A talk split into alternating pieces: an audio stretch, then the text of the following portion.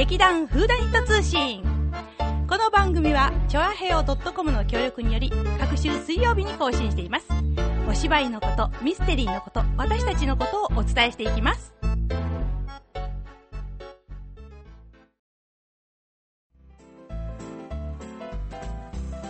はいこんにちは、えー、わがまま座長こと松坂です。ついにピンで登場いたします。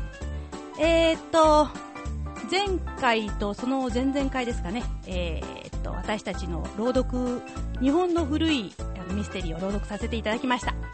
えー、作家のその城正幸さんっていう方、まああのー、知ってる人は知ってる、知らない人は知らないという人なんですけど、もともとは詩人の方でね、それで江戸川乱歩さんが人生の回帰を宝石のように拾い歩く詩人って、まあなんか分かってるような分からないような。でもあの本当に洒落たっていうか文章で、あの、前回お送りしたスタイリストそれからその前々回のままごとそれから古い長持ちどれもこうちょっと奇妙な洒落たなんか恐怖感を感じさせるようなものだったんですけどね、あの、これ全部ミステリーっていう、あの、短編集に入ってるんですね。この本がすごく素敵な本でして私が学生の時に手にした時に本当にあの嬉しかったんですが文字が全部薄い青い色で印刷されていて箱も青いんです。で本当に洒落てる本なんですね。であのー、ミステリー本っていうのは何ていうのかなそういう凝った本っていうのが結構好きで。であの都築道夫さんっていう、まあ、日本にショートショートっていうのをこう紹介してくれた人っていうかあの早川であのミステリーマガジンっていうのを編集もやってた方なんですけどその方もすごく凝ったことが好きで実はあのクレオパトラの涙っていうあのカレンダーを作ったんですよ。でこれはショートショートを12分割してでカレンダーにしてるんです。ところがですねこれあのあの全てのページに金箔が使われてるんですね。でなんか1000部だか500部だかぐらいのあの限定で作ったんですけどところがその金箔っていうのはこう一緒にこうくっつけておくと剥がれてしまう。であの12ページになってるんですけれどもそれが全部こう金箔がくっついちゃって漢本っていうのはもうほとんど残ってないっていうそんなので、まあ、実はうちに1冊あります。これは、うん、これは自慢ですね。それからあとですね面白いのだとオリエント急行ってあのまあ、アガサ・クリスティなんかもよく使うんですけど、そのオリエント急行と文学っていう本がありまして、これはですね、表紙にボールベアリングが入ってるんですよ。で、振ると、シュッシュッシュッシュッシュッシュッシュッって、あの、列車の音がするんですね。これは、あのー、手に入れた時とても喜んだんですけど、実はこれあのー、お坊さん、ジュースチョクさんが自分の趣味で作ったっていうことで、この方はあの佐々木桔梗さんって方なんですけど他にもなんか3つぐらいあの本物のルビーを埋め込んだ、えー、本だとかいろんなの作ってらっしゃいます。でまあミステリーって言えばっていうことで今日は、えーと、ミステリーのその最初。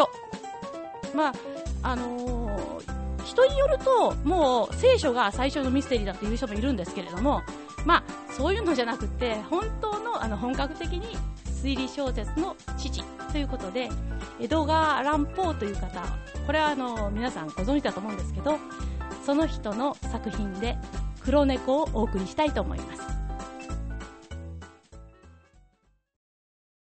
黒猫。全く常軌を逸していながらいつもの暮らしに生じたという話を今書き残そうとしている。信じてもらえることはあるまい。信じてくれとも言わない。こんなものが信用されると思ったら思う私がどうかしている。まさか現実であったとは。当事者たる私の感覚でもおかしいのだ。いや私自身はおかしくない。夢を見ているはずもない。ただ明日になれば死ぬ身として今日のうちに魂の重荷をなくしておきたい。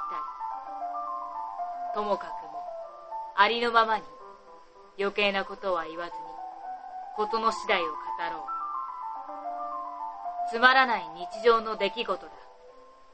そういうものの成り行きが私の恐怖になり、責めくになり、破滅になった。だが、ことさら言い立てるつもりはない。私には恐怖でしかなかったが、普通に考えれば、恐ろしいというより、高等無形であるだろう。いずれの日か、ある鋭利な知性の持ち主が現れて、私が見たものなど、幻影に過ぎなかったと解き明かすかもしれない。はるかに冷静沈着な論理をたどり、私が恐れ入って語るだけの状況が、実は原因と結果が連鎖しただけの偶然だったと見破るのではなかろうか。幼い頃の私は、おとなしい子、優しい子と思われていた。むしろ気の弱さが目立ってしまい、よく仲間にからかわれたものである。特に動物好きだったので、親が様々なペットを買い与えてくれた。そういうものが遊び相手になった。餌をやって可愛がるのが何よりも楽しかった。こんな性癖が強まっていき、生じてからは、ほとんど快楽の源泉にもなっていた。だが、例えば、忠実で聡明な愛犬と暮らしたことがあるならば、ここで言う喜ばしさがいかばかり、もはや説明は不要だろう。ひたすら従順に懐いてくる態度は格別だ。人間の友情や忠誠心がどれだけ薄っぺらなものか思い知らされていると、動物が見せる無視の愛は、まっすぐ心に届いてくる。私は若くして妻を迎えた。この妻も私と似たような気質だったのは幸福だ。私がペットを可愛がると知って、妻は親しみやすい小動物を手に入れるように心がけた。我が家には鳥がいて、金魚がいて、しっかりした犬がいて、うさぎがいて、小さい猿がいた。そして猫がいた。実に大きい見事な猫だ。全身が黒かった。びっくりするほど賢い。知恵のある猫だという話になると、もともと迷信深いところのあった妻は、猿古来の俗説を持ち出すのだった。黒猫は魔女が変身した姿だという。もちろん真顔で言われたわけではない。そんな妻とのやりとりをふと思い出したからついでに述べただけのこと。プルートーという名前のオス猫は私とすっかり仲良しになった。私だけが餌をやる。家中どこへでもついてくる。外出時には追いかけてこさせまいとするのに苦労した。そうやって私と猫が親しんだ何年かが過ぎた。だがその間に私の人格が飲酒という魔力によって劣悪な方向へ激変したのだと恥を忍んで打ち明けよう。一日ごとにひどくなる。暗くなり、怒りっぽくなり、人の気持ちを考えない。妻にさえ雑言を浴びせるようになった。ついには暴力を振るった。私が変わったことは、当然ながら、飼っている動物にも伝わった。ただそっけないと言うばかりか、いじめたこともある。プルートーにだけは、むやみに手を出しかねていた。他の動物にはお構いなしだ。ウサギでも、猿でも、また犬であっても、偶然であれ愛情表現であれ、もし近づいてこようものなら、平気で手荒に扱った。だが私の病気は悪化する一方で、アルコールほどの病魔があろうか、ついにはブルートでさえも、そろそろ老病として気難しくなりかけていたのではあるが、やはり私の意地悪さを知ることになった。ある晩、したたかに酔っ払った私が行きつけの店から帰ると、この猫が私を避けているように思えた。と捕まえたら、その勢いに怯えたのか、私の手を噛んでわずかな傷をつけた。私は魔性の怒りに狂った。我を忘れた。本来の魂肉体を離れて飛び去ったようだ。悪鬼にも勝る邪念が酒の力を借りて五体に張り詰めた。私は直帰のポケットにあったペンナイフの刃を開くと、猫の喉首を押さえつけ、目玉を一つ、ざっくりとえぐり取ってやった。なんたる残虐。こうして筆にしていると、顔から火の出そうな恥ずかしさに震える。朝になって理性が戻った。一晩眠った後で、見境もなく飲んでいた前夜の式も失せた。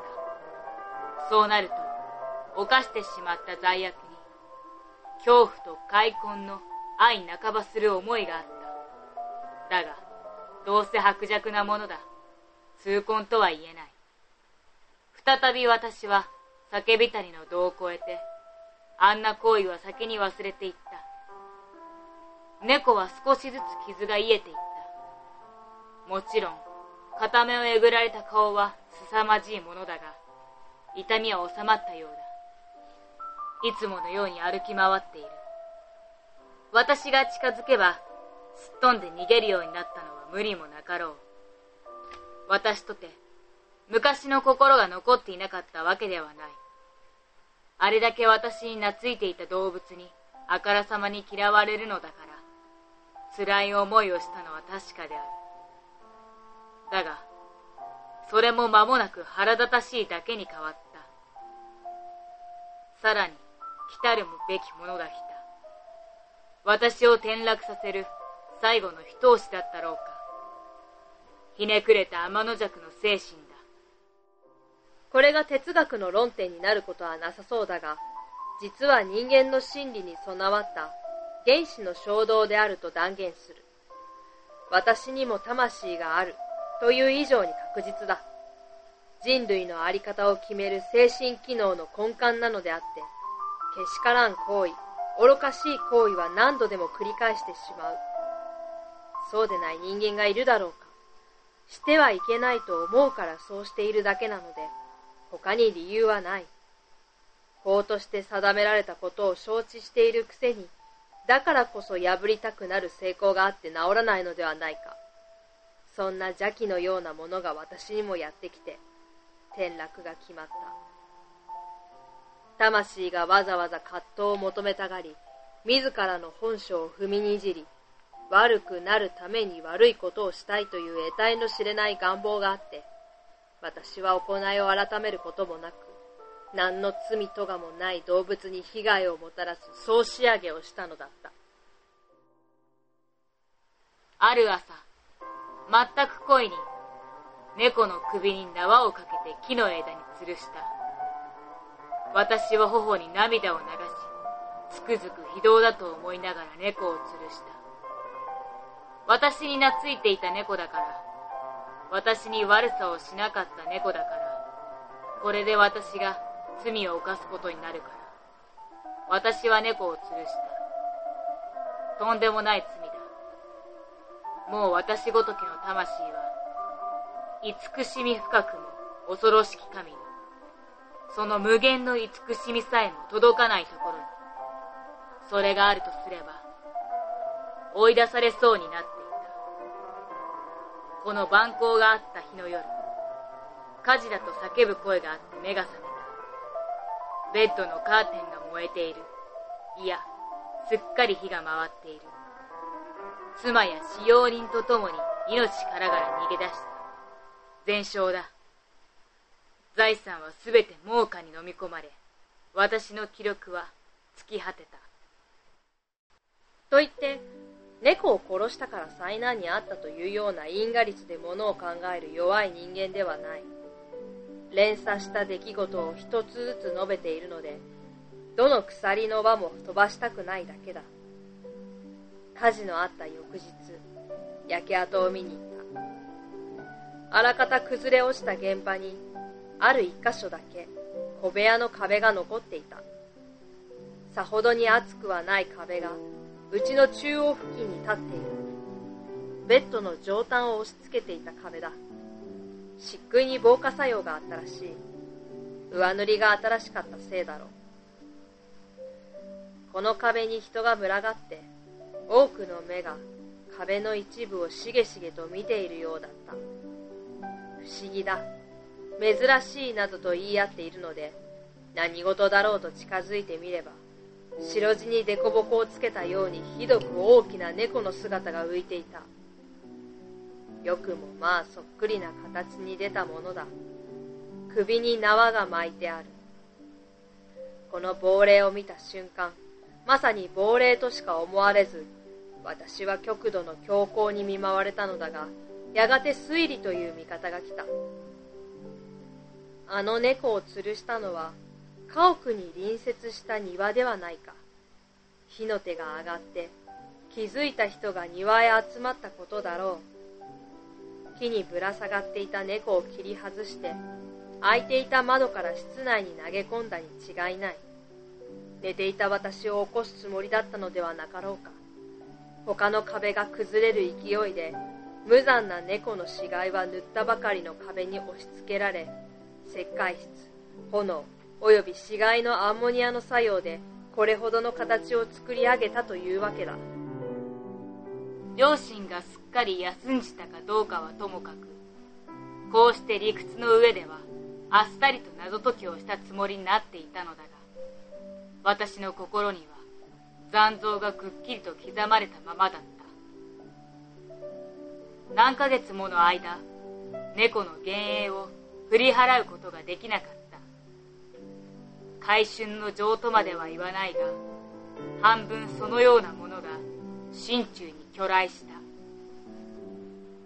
死なさなければよかったと思うことさえないわけではなく、その頃、出入りするようになっていた柄の悪い界隈で、もし似たような猫がいたら、二代目にしようかと目を配っていた。ある晩、だいぶ朦朧とした私が、いかがわしげな店に腰を据えていると、ふと黒いものに気がついた。大きな樽の上に乗っている。人かラムか知らないが、そんな酒樽があるだけで、店という体裁ですらない。しかし、さっきから見ていた樽ではないか。こうなると、今まで気づかなかったのがおかしい。立っていて、その黒いものに手を出した。黒猫だ。実に大きい。プルートーにも引けを取るまい。どこもかしこもそっくりと言ってよいのだが、一つだけ違うところがあった。ブルートには白い毛など一本もなかったのに、この猫は、ほぼ胸全体が、ぼんやり白っぽくなっている。私が手を触れた途端に猫は起き上がって、はっきりした声で泣き、手に吸い寄ってきた。構ってもらえるのが嬉しいと見える。こういうものを私は探していたのではなかろうか。早速店の亭主に、売ってくれと持ちかけると、うちの猫ではないという。全く知らない。見たこともない猫だ。しばらく撫でたりさすったりしていたが、そろそろ引き上げようと思ったら、この猫がついてきたがる気配なので、好きにさせた。みちみち、歩きながら腰をかがめて、手を出してやったりもした。そのまま猫は家に着いた。妻と馴染むのも早かった。ところが私の内部からは、猫を嫌う気持ちが湧いてきた。予想とは正反対だ。どうしたことなのか。猫に好かれるのがわかるだけに嫌でたまらなくなるのだった。そしてこの感覚がじわじわと講じていって、憎らしくてたまらなくなった。だから猫を避けた。どことなく恥じる思いがあり、前回の非道の記憶が歯止めになることもあって、今度の猫には危害を加えまいとしたのだった。しばらくは猫に暴力を振るうことはなかった。猫への嫌悪が徐々に徐々に言語を絶するものになっていくと、もう私はおぞましき猫を見れば、まるで悪癖にかかるまいと逃げるようにその場を離れるだけだった。もう一つ、猫への情を煽ったものがある。連れ帰った翌朝に気がついた。この猫も、プルートと同じように片目がないのだった。だがそのために妻は余計に猫を可愛がった。妻は先に述べたように人間らしい優しさが高度に発達している。かつての私の気質でもあり、そのおかげで純真無垢な喜びを何度となく味わわせてもらっていた。しかしこの猫は、私が嫌うほどに、なおさら私に寄りつこうとした。歩く私を追って、どれだけ必要についてきたか、お分かりいただけるだろうか。私が座れば、猫は椅子の下にうずくまるか、私の膝に飛び乗って、体をすりつけてくるのだから、愛わしい。立とうとすると、足の間に潜り込まれて、危うく倒れそうになる。着ている服に、長く鋭い爪を立てられ、そのまま胸まで迫られることもあった。殴り殺したいくらいの気分だが、まだ歯止めはかかっていた。あの罪の記憶もあり、白状すれば、なのに何より、猫が恐ろしくて仕方なかったんだ。この恐ろしさがはっきりとした形をとっていたとは思わない。ただそうとでも言わないと、なおさらわからなくなる。確かに、口にするのも恥ずかしいが、こうして重罪犯の獄につながれていながら、未だに観念しきれないのだが、ありうべくもない怪奇な現象が出たために、猫がもたらす恐怖は、嫌が上にも高まったのである。あの猫に白い毛が混ざっていたことはすでに述べた。白い部分の形について、妻はたびたび話をしたがった。外見上、私が殺した猫と違っていた唯一の点であるこの白い部分は大きく広がっていても当初はぼんやりとしたものだった。それが少しずつほとんどわからないほどに少しずつまた理屈からすれば幻想だと切り捨てたい感情は強かったがその輪郭がくっきりと浮かんできた。それが何かということを今言おうとして身震いする。ああいう形になったからこそ、あの化け物を意味嫌い、恐れおののき、もう一切の関係を、できることなら、立ってしまいたいと思ったのではなかったが、あれぞまさしく、戦慄の用具、格子台の形になっていた。身の毛もよだつ、恐怖と罪の装置、苦悶と死の気候。すでに私の惨めさは人間の限界を超えていた。たかが動物がその同類をくびり殺したからといって、神に似て造形された人間たる私に、獣の分際でこうまで耐え難い苦しみをもたらすのか。もはや昼といい夜といい、私には片時も休まることがなかった。昼間は猫がぴたりと寄りついてくる。夜になれば言いようもなく恐ろしい夢に何度も目を覚まし、その度に顔の真上にあれの熱い息がかかっていて、とんでもない重みが振りほどけない悪魔の決心となって心臓の上にずっしりと居座っていた。これだけの攻め国の仕掛かってこられると、かろうじて残っていた全身はもろくもついえた。邪心だけが私の友になった。どす黒い凶悪な考えにとらわれた。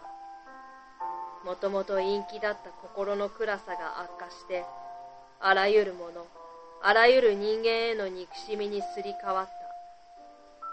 すでに私は、突如として起こる狂乱を抑えようともしなくなり、おとなしい妻がひたすら我慢する繰り返しになっていた。ある日、ちょっとした火事の都合で、私は妻と地下室へ降りた。すでに家計は逼迫して、だいぶ広い家へ移った後のことである。急階段を降りていると、猫もついてきた。危うく足を踏み外して、つんのめりそうになった私は、かっと怒りに燃えた。斧を掴んで振り上げる。これまでは猫に対する子供じみた恐怖心のために、どうにも手を出しかねていたのだが、もう、腹立ち紛れで容赦はない。もちろん、そのまま振り下ろしていれば、斧の一撃で、猫はひとたまりもなかったろう。だが、妻の手に邪魔をされた。余計なことをと思えば、鬼神よりもなお生きり立って、掴まれた腕を振りほどいた私は、妻の脳天へ斧を叩き込んだ。妻は声もなく倒れ、絶命した。さて、殺してしまえばその次の仕事がある。じっくりと死体の処理を考えた。外へ捨てに行くのは無理だろう。昼でも夜でも近所の目というものがある。だがあれこれ思いつくことはあった。切り刻んで焼却したらどうかと考えたり、地下室で穴を掘って埋める気になったりもした。さもなくば、庭の井戸へ放り込めないか、商品のように装って送り出せないか、そしてついに明暗と言って叱るべきものが浮かんだ。地下室の壁に塗り込めばよい。前例はある。中世の僧侶が敵を葬ったやり方として記憶があるのだ。そんな目的のためには好都合な部屋だった。さほどに頑丈な壁ではない。しかもざっと塗り直してから日が浅い。地下のことでまだまだ生乾きと言って良い状態にある。その上ある一箇所が張り出していた。元は飾りだけの煙突というか、暖炉にでもなっていたのだろうが、なるべく目立たないように塗りつぶされていた。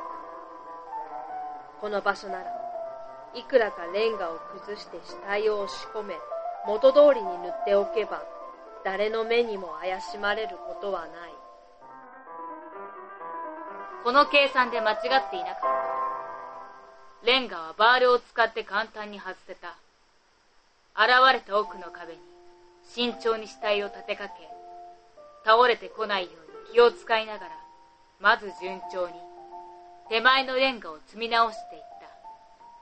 次にモルタル、砂、重毛、と抜かりなく材料を揃えてから、上塗りの漆喰を塗る。終わってみれば会心の出来だ。どう見ても、一旦崩したような壁ではない。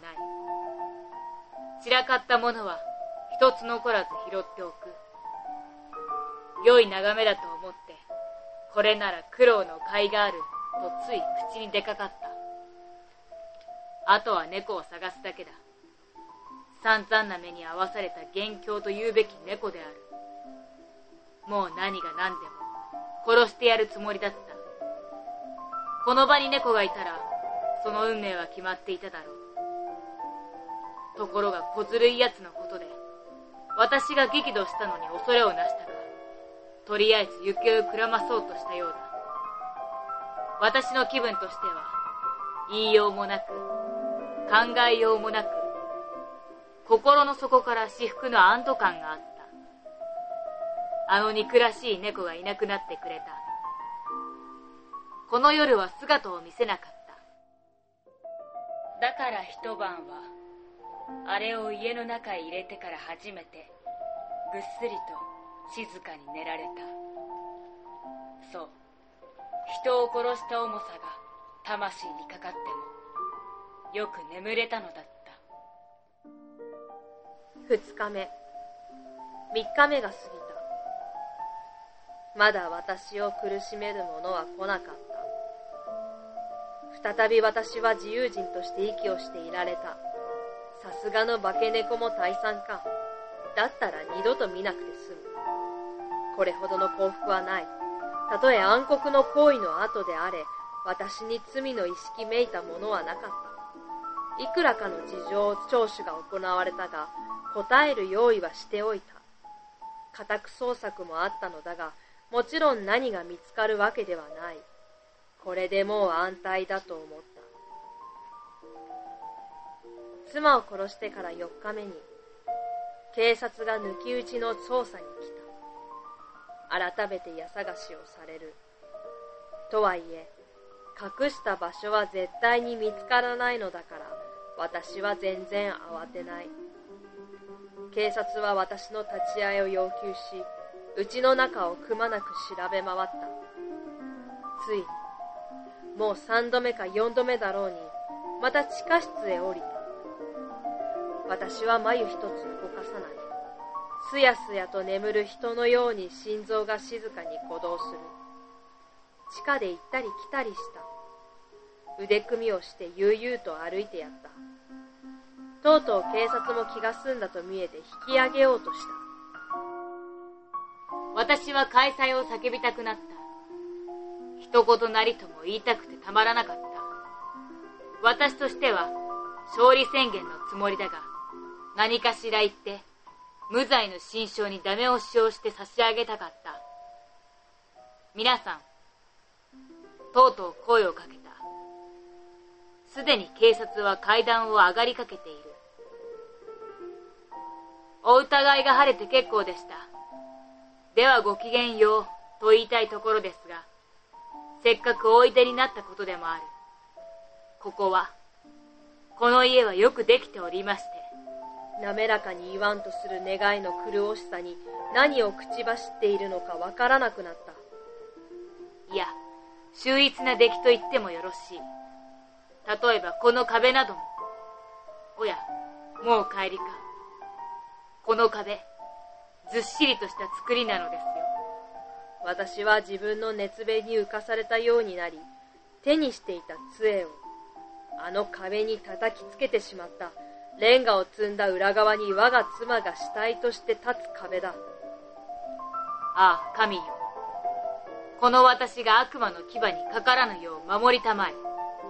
あの時壁を叩いた音が残響の尾を引いて消えたかと思うと、墓となった壁の中から応じる声があった。泣くのだろうか。子供がすり上げるような、くぐもった途切れそうな声だったが、間もなく大きな一つながりの絶叫へと膨らんだ。とんでもなく機械で、人間のものとは思われない、吠える声に咲くような悲鳴に恐怖と勝利が半ばする。こうなると地獄から湧き上がるとしか言えまい。責められて苦悶する人間と、せめて歓喜する極卒の共に喉から絞り出す声が混交するようなのだ。私の心の思いを今更語るのも愚かしい。そっと押しそうになった私は、反対の壁までよろけていった。一瞬、階段上の一行は、イフの極限にあって動きを止めた。次の瞬間、人数分の腕という腕が、その旅力を壁に向けていた。壁はごっそりと崩れた。血のりのこびりついたフランシュタイが、見る者の眼前に直立する。死体の頭上には、口が真っ赤に裂けて、赤眼を火と燃やす、おどましき、容易の獣が出していた。私を人殺しに誘っておいて、告発の声を上げ、公主人の手に引き渡した、この完治の化け物を、私が壁に埋めていたのだった。